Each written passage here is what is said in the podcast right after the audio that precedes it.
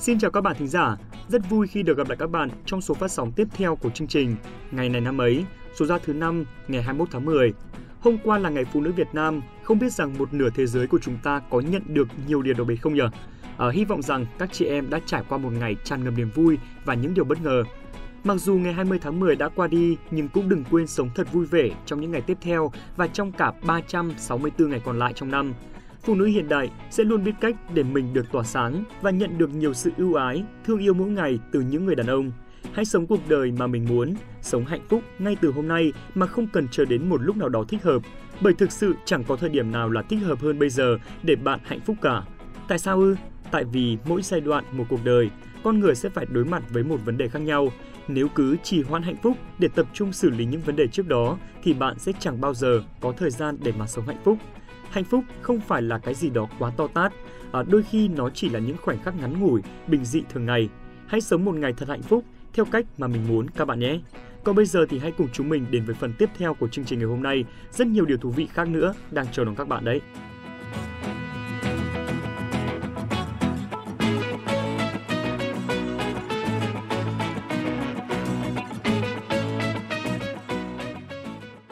Các bạn thính giả thân mến, hôm nay là thứ năm, ngày 21 tháng 10, là ngày thứ 294 trong năm.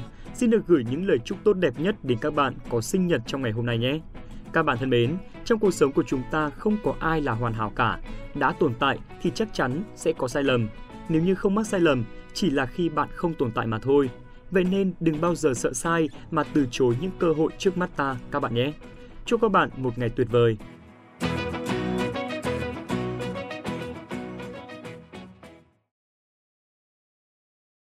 Tiếp theo chương trình sẽ là một câu danh ngôn vô cùng ý nghĩa mà chúng mình muốn gửi tặng các bạn. Đó chính là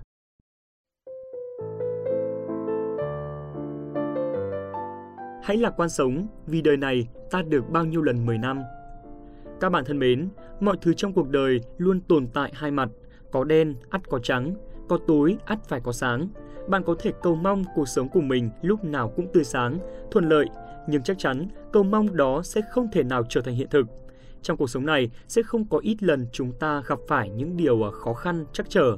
Thay vì ngồi co do, cầu mong nó đi qua hay là bi quan lạc lối, thì hãy lạc quan mà đối mặt với nó. Nếu như bi quan khiến ta chìm trong bóng đêm thì lạc quan sẽ như ngọn đèn đưa ta đến với ánh sáng. Lạc quan cũng sẽ giống như một nguồn năng lượng tuyệt diệu khiến cho cuộc sống của chúng ta tốt đẹp hơn, hạnh phúc hơn. Khó khăn, thất bại là một trong những thứ dù muốn hay không thì cũng cần phải đối mặt vào một thời điểm nào đó trong cuộc đời.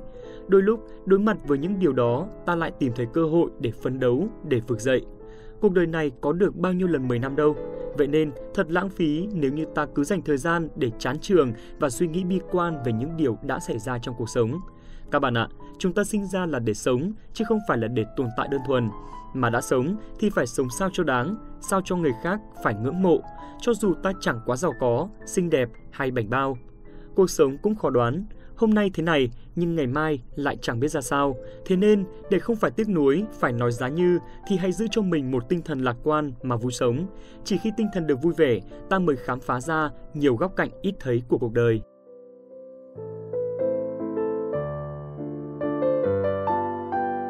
Phần cuối của chương trình ngày hôm nay, xin mời các bạn hãy cùng với hai MC thông thái, đáng yêu của chúng mình điểm lại những sự kiện nổi bật trong ngày 21 tháng 10 này của nhiều năm về trước các bạn nhé.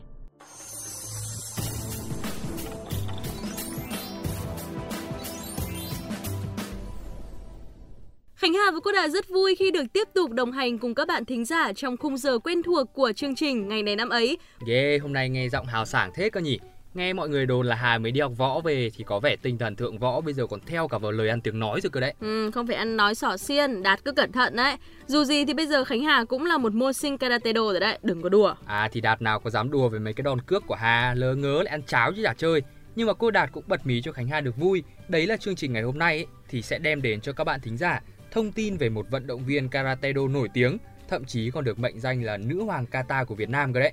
Nghe xong thì có khi Khánh Hà nhà ta lại có thêm một thần tượng ấy chứ. Ui rồi ôi, đừng có đòi bà múa dìu qua mắt thợ.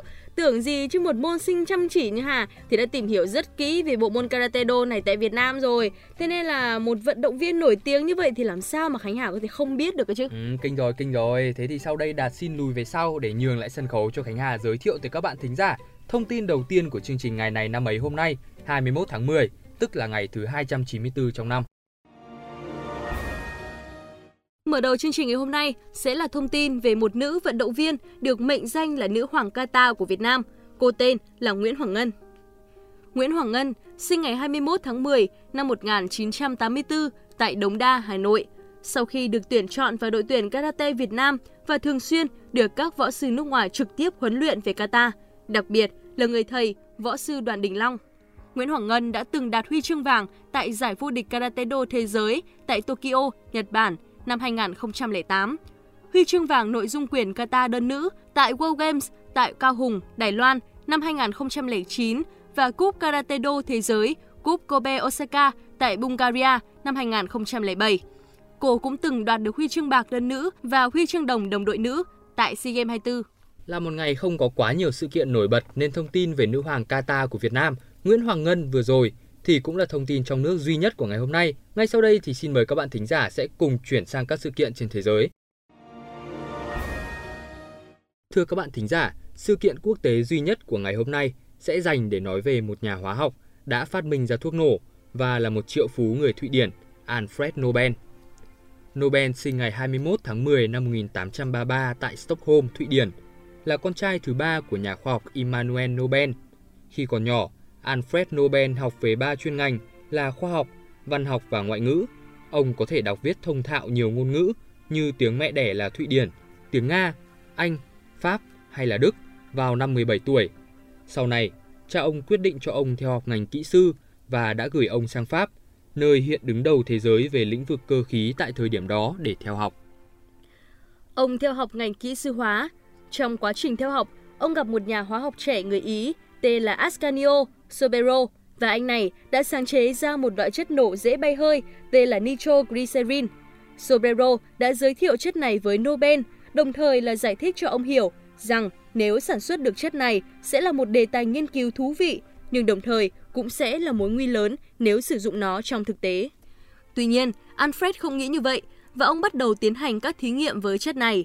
Nhiều thí nghiệm của ông đã dẫn tới việc sáng tạo một loại chất có ảnh hưởng to lớn tới các ứng dụng quân sự và dân sự sau này, thuốc nổ. Sau khi hoàn thành việc học tại Paris, ông trở lại Nga. Tại đây ông đã giải thích cho cha mình về chất nổ mà người bạn Ý đã nghiên cứu. Họ đã cùng nhau làm các thí nghiệm và khám phá tác dụng của loại chất này với hy vọng chế tạo một thứ gì đó có tính thương mại cao. Trong quá trình tiến hành các thí nghiệm này, họ đã gặp phải khá nhiều sự cố nghiêm trọng, đặc biệt là cái chết của người em trai út, Emil không lâu sau cái chết thương tâm của em trai, hai người anh cả trong gia đình Nobel ở lại Nga để tiếp tục việc kinh doanh phát triển. Cha và mẹ của Alfred quay trở lại Thụy Điển để sinh sống.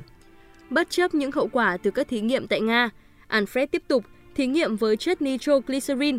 Sau cùng, ông chế tạo thành công một loại chất nổ khó bay hơi và dễ kiểm soát hơn trong khi vẫn duy trì được hiệu quả như ở dạng ban đầu.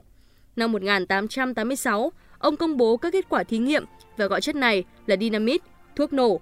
Sau đó, ông tiếp tục sáng chế ra kíp nổ để có thể kích nổ từ xa một cách an toàn.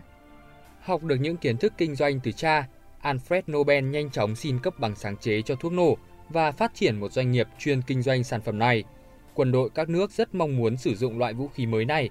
Tuy nhiên, họ cũng gặp phải nhiều bất tiện vì thuốc nổ phải được đặt đúng tại vị trí mong muốn, sau đó mới dùng dây dẫn cháy để cho nổ. May mắn là chỉ vài năm sau, những cải tiến đã được thực hiện và Alfred nhanh chóng trở thành một thương nhân giàu có. Việc kinh doanh thuận lợi giúp Alfred mở tới 90 nhà máy sản xuất thuốc nổ tại 20 quốc gia trên thế giới. Trước khi ông qua đời tại nhà riêng ở Sanremo, phía bắc Italia, ông đã tích lũy được một khối tài sản đáng kinh ngạc. Ông không kết hôn và dành cả cuộc đời mình làm các thí nghiệm hóa học. Ông qua đời trong yên bình vào ngày 10 tháng 12 năm 1896. Trong di trúc của mình, ông mong muốn sẽ có một giải thưởng được trao cho những người có đóng góp quan trọng trong lĩnh vực vật lý, hóa học và dược phẩm. Thêm vào đó, ông cũng muốn trao giải thưởng trong lĩnh vực văn học và hòa bình cho những cá nhân có đóng góp trong việc phát triển mối quan hệ hòa bình giữa các quốc gia. Giải Nobel đầu tiên được trao năm 1901, 5 năm sau ngày Nobel qua đời.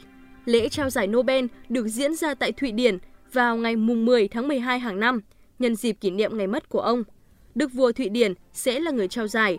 Những người nhận giải sẽ được nhận một huy chương có khắc chân dung Alfred Nobel, một bằng chứng nhận và một khoản tiền tính bằng đồng tiền Krone của Thụy Điển. Giải Nobel Hòa Bình cũng được trao vào cùng ngày, nhưng tại Oslo, Na Uy.